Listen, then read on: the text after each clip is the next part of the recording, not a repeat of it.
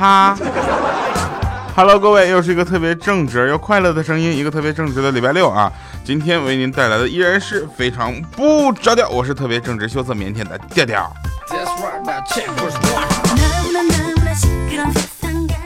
天呐，你们看一下，二月十一号了，马上又要到情人节了。这情人节简直，我就想看一下这回情人节啊，大家是有什么招啊？原来说什么走到街上什么拆散一对是一对吗？是不是？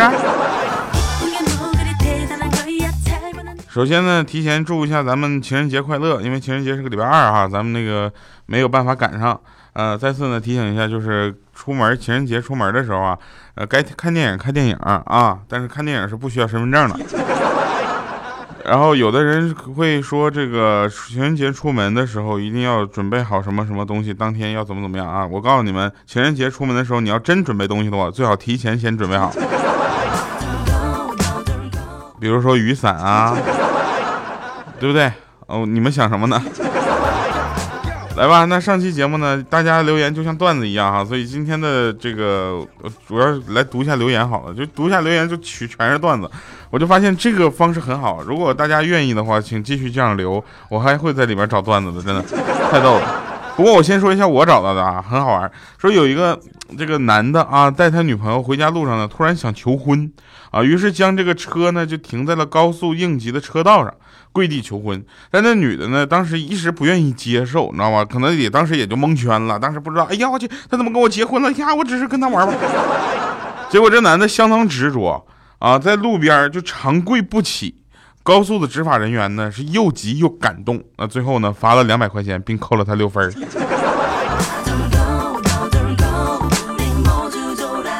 这个东西啊，大家还是要就怎么说呢？找到合适的地方。说有一位超级宅的朋友，他说我的宗旨是只要有一台电脑和一个网线，我就能活下去。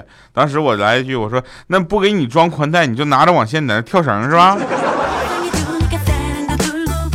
好多朋友问说掉啊，你那个感冒好没好？好了，谢谢大家的关心啊，这个你们的关心就是我最好的药啊。去最近吃药也吃的比较勤，呃，怎么说呢？感冒这件事情对我来说已经并不陌生了啊，但是有人说这个掉声音的呃感冒之后的声音其实听不出来的，所以我要故意的加上几个，不是 QQ 上线了。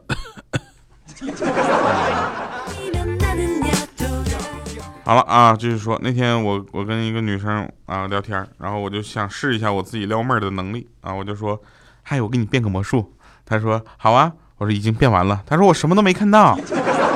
我说 我变得更喜欢你了，可惜你一直都看不到。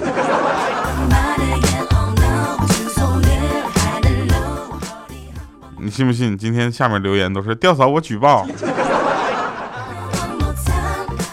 昨天晚上啊，跟那个对门的哥哥喝酒，他呢感慨这四十几年来呢，在这个这个是这个社会里啊，做过的很多的生意啊，十多种生意。我就问他做的最好的是哪个？他说当年呢最出息的就是跟他哥哥通吃这个道黑白两道啊。当时我很惊讶，我想哇，真的是高人不露相啊。结果这时候嫂子补一句说啊，这卖煤球，卖白卖那个面粉，卖煤球和面粉。真是黑白两道。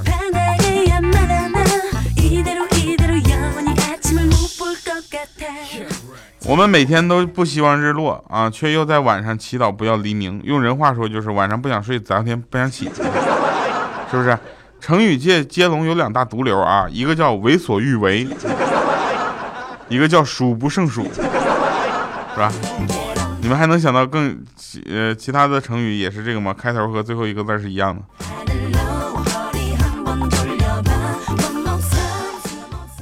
作为一个程序员，他跟我说，他的工作主要是向机器解释人类想要他们做什么。我说，那作为一个产品经理，估计他的主要工作就是向人类解释这个机器它能干些什么。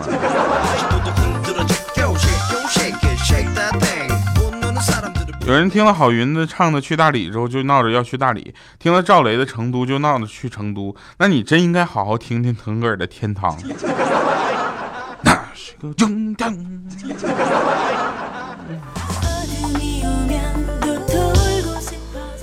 呃，酒 呢，是这个世界上应该说，嗯，争议最大的一个东西吧。它有两面性啊，喝多了呢伤身，喝少呢还很多人控制不住。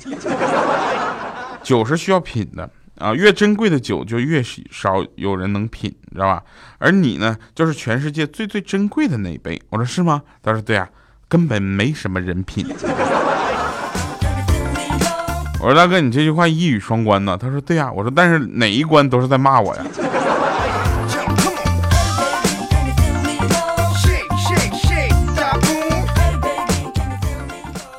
问什么是相对论？相对论就是小时候最讨厌的事情就是吃饭睡觉，等上班之后最喜欢的事情变成吃饭睡觉。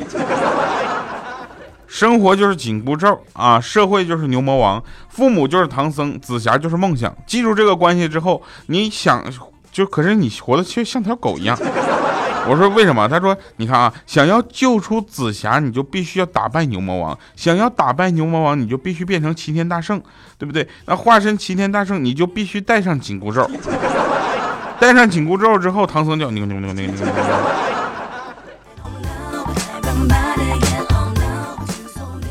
有道理啊。其实晚上的时候呢，大家还是应该早点休息，因为晚上的睡意啊，就。跟突然来的贵客一样，你知道吧？要马上小心翼翼的招呼他，不立刻扔下手里的一切事物，全心全意接待这位大爷，那是不行的，你知道吧？如果稍微拖沓了点，稍微怠慢了点，比如说洗了个澡，看了个书，吃了个宵夜，他立刻翻脸，转身就无踪了，你知道吧？再怎么召唤他都不回来，然后又只能瞪着大大眼睛，就等到半夜。在这方面，我有个朋友，他叫李锦，你知道吧？他在北京，然后呢，他是属于我认识的朋友里面所有的朋友里，就平均时间眼睛睁的最大的一个人，就是你无时无刻不感觉他是在瞪你的，你知道吗？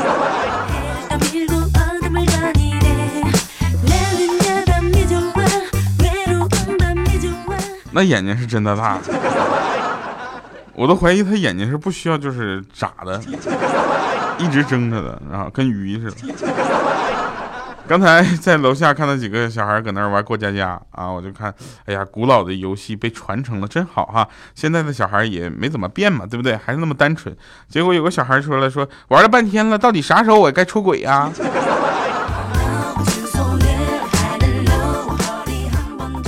什么玩意儿？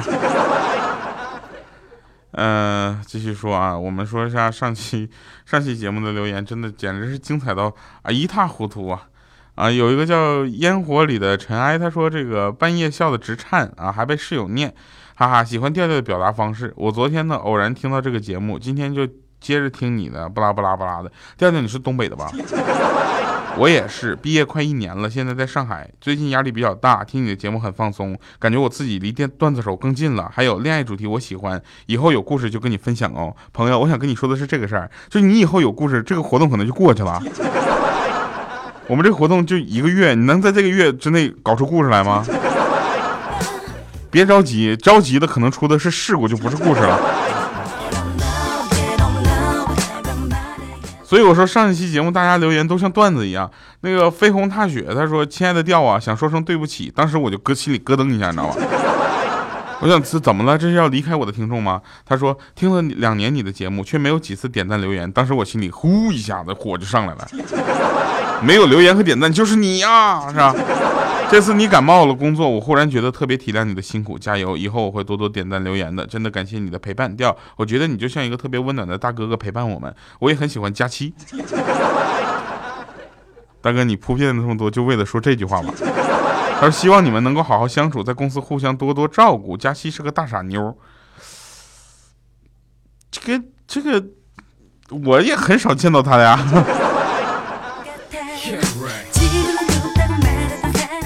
前面铺垫了这么多，这种捧杀就是为了让我照顾一下佳期，然后为青春留点空间。他说：“调调，我是个声控啊，平时不太喜欢和人交流。你的节目让我的生活不再孤单，感谢你带给我的快乐。呃，首先呢，我觉得我的被声控所认可这件事非常的骄傲和自豪，特别开心，谢谢啊。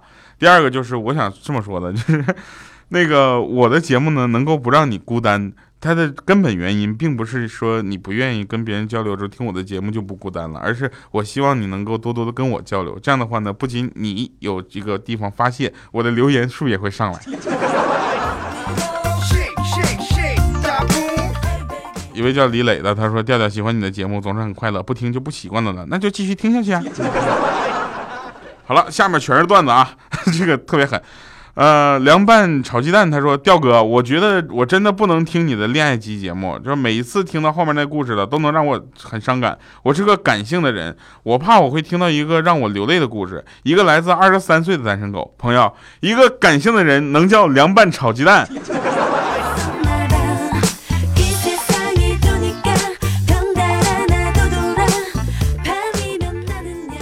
超重的小胖子，他说：“调啊，你还记得我为了找喜马拉雅找了一年吗？实际上我找喜马拉雅是为了你和彩彩才来找的。呃，在喜马拉雅上主要听你们俩的节目，谢谢啊！我也代表彩彩谢谢你。但我怎么不记得找了一年的事呢？一年之前你咋没告诉我呢？”前两天呢，我的微信公众平台开始每天发一条信息给大家了。其实前两天真的不是有意的。后来发现的一个事儿，就是一点回车，这个信息就出去了。那一既然是这样的话，我就每天发一个段子好了。结果呢，大家可以关注调调全拼二八六幺三这个微信公众平台啊，然后呢跟我们一起交流。然后绿茶这位朋友他说，我们几个同事在食堂吃饭，大厅电视正在播放清工剧。我吃完饭了，想擦一下嘴，发现呢没有纸，就问同事谁有纸。结果呢。呃，话音刚落啊，电视里一个悠长而又绵软的太监声音响起了：“皇上有旨。”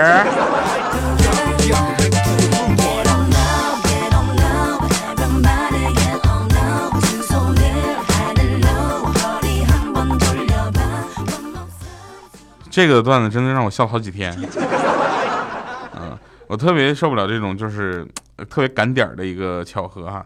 呃，独行粉少女，粉红少女，独行粉红少女，她说了，调啊，声音太性感了，睡不着啊。那个调，我每个糗事播报主播都听，有时候听到你们说的一样的梗，但是不同的声音都有不一样的感觉。调啊，你是男主播里面最棒的，害羞，加油，继续，棒棒的。调，我骑着皮皮虾的嫁给你了。等会儿啊，粉红少女，我看一下糗事播报里面除了我以外还有几个男主播。我也不值得骄傲啊，是吧？你看，未来跟肖钦他俩已经宣布出柜了，已经被排除在男主播之外了。佳期、彩彩、李小妹儿、波波姐，你说哪个是男主播？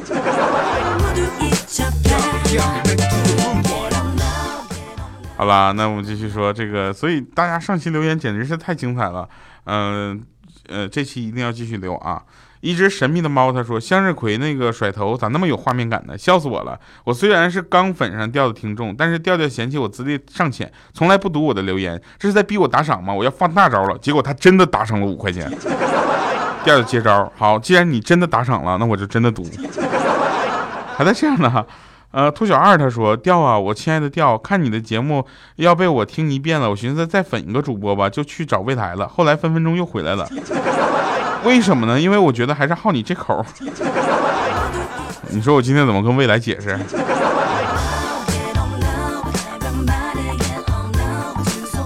还有人说，这个今天刷微博看到一组图是吧？贪吃蛇说的啊，说写着春节过节后，你的这个行李箱里装的都是啥？打开一看，满满的都是吃的，那全都是妈妈的爱啊！这个卖爱太满了，连机场的安检都过不去了。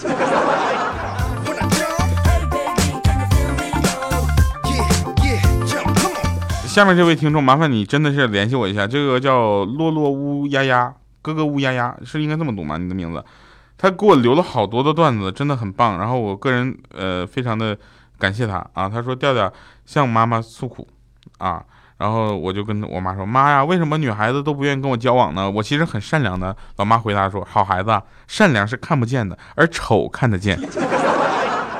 他还说昨天调调被公司美女同事莫名亲了一口，心里各种暗爽，后来才知道他们在那玩真心话大冒险游戏，让亲公司里最丑的那个。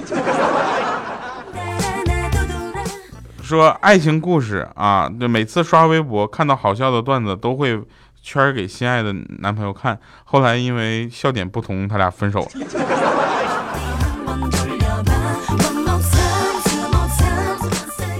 哎，这位朋友来，你来联系我一下。呃，老婆说掉啊，你夸夸我呗。然后这次我面无表情的看着他，他有点生气了。哎，呵呵，怎么的？以前让你夸你还会随便敷衍几句，现在敷衍都不想敷衍了？我说不是，所以你怎么想？我就是觉得我不配跟仙女说话。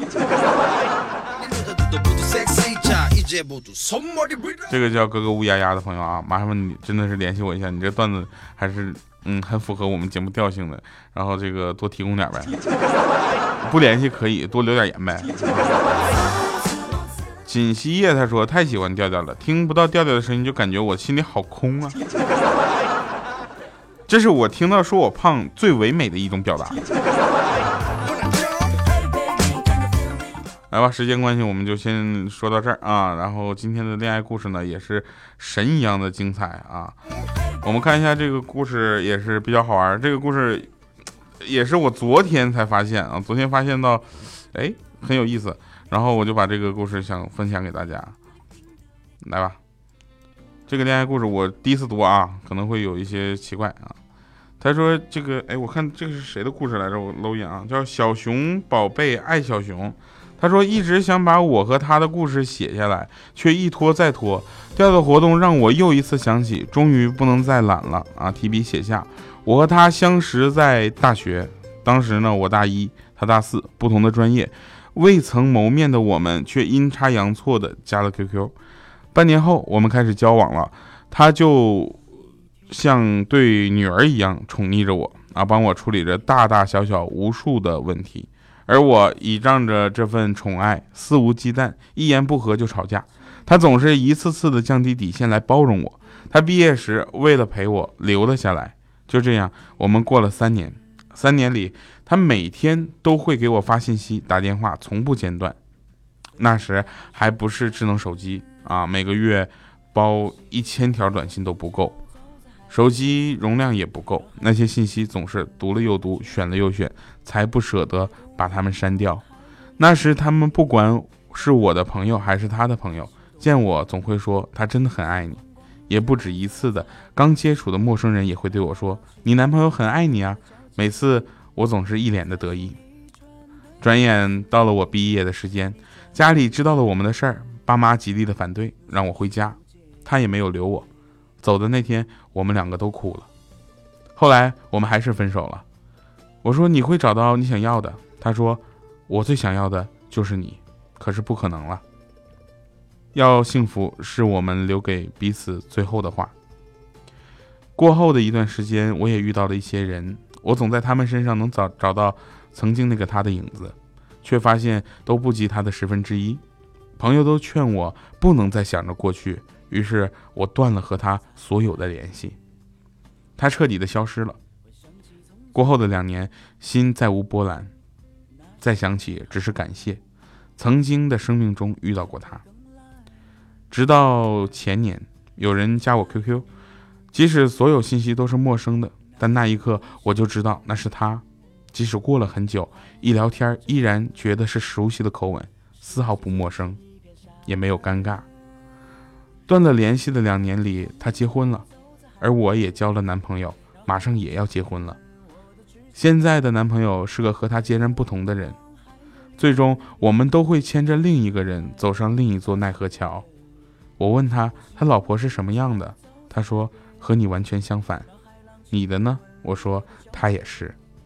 现在的我们在不同的城市，并没有太多的联系，偶尔的聊天，知道彼此一切都好，足矣。他说只是希望在你遇到问题的时候，知道还有我可以帮你。当你老了，回想往事时，还能记得我，就满足了。也许下辈子你会是我女儿吧。啊，这是目前听到的比较伤感的一个故事。但是，既然两个人能用这样的方式处理两个人的关系，我觉得也是蛮好的。祝福你们在各自的奈何桥上都能找到自己想要的幸福。好了，以上是今天节目全部内容，感谢各位收听我们今天的非常不着调。我们的温暖恋爱季依然在继续，感谢大家收听，把你们的恋爱故事分享给我们吧，也不要吝啬你们好玩的东西留言给我们。我们的节目依然开放给大家点赞、打赏、留言，我们需要跟你们一起参与。非常不着调，三百三十三期，我们下期节目再见，拜拜，各位。抬头望望海的另一边，想问问海鸥那是多远？我喜欢光脚走在海边。让海浪亲吻我的脚尖，踩出一串对你的思念，一转身又消失不见。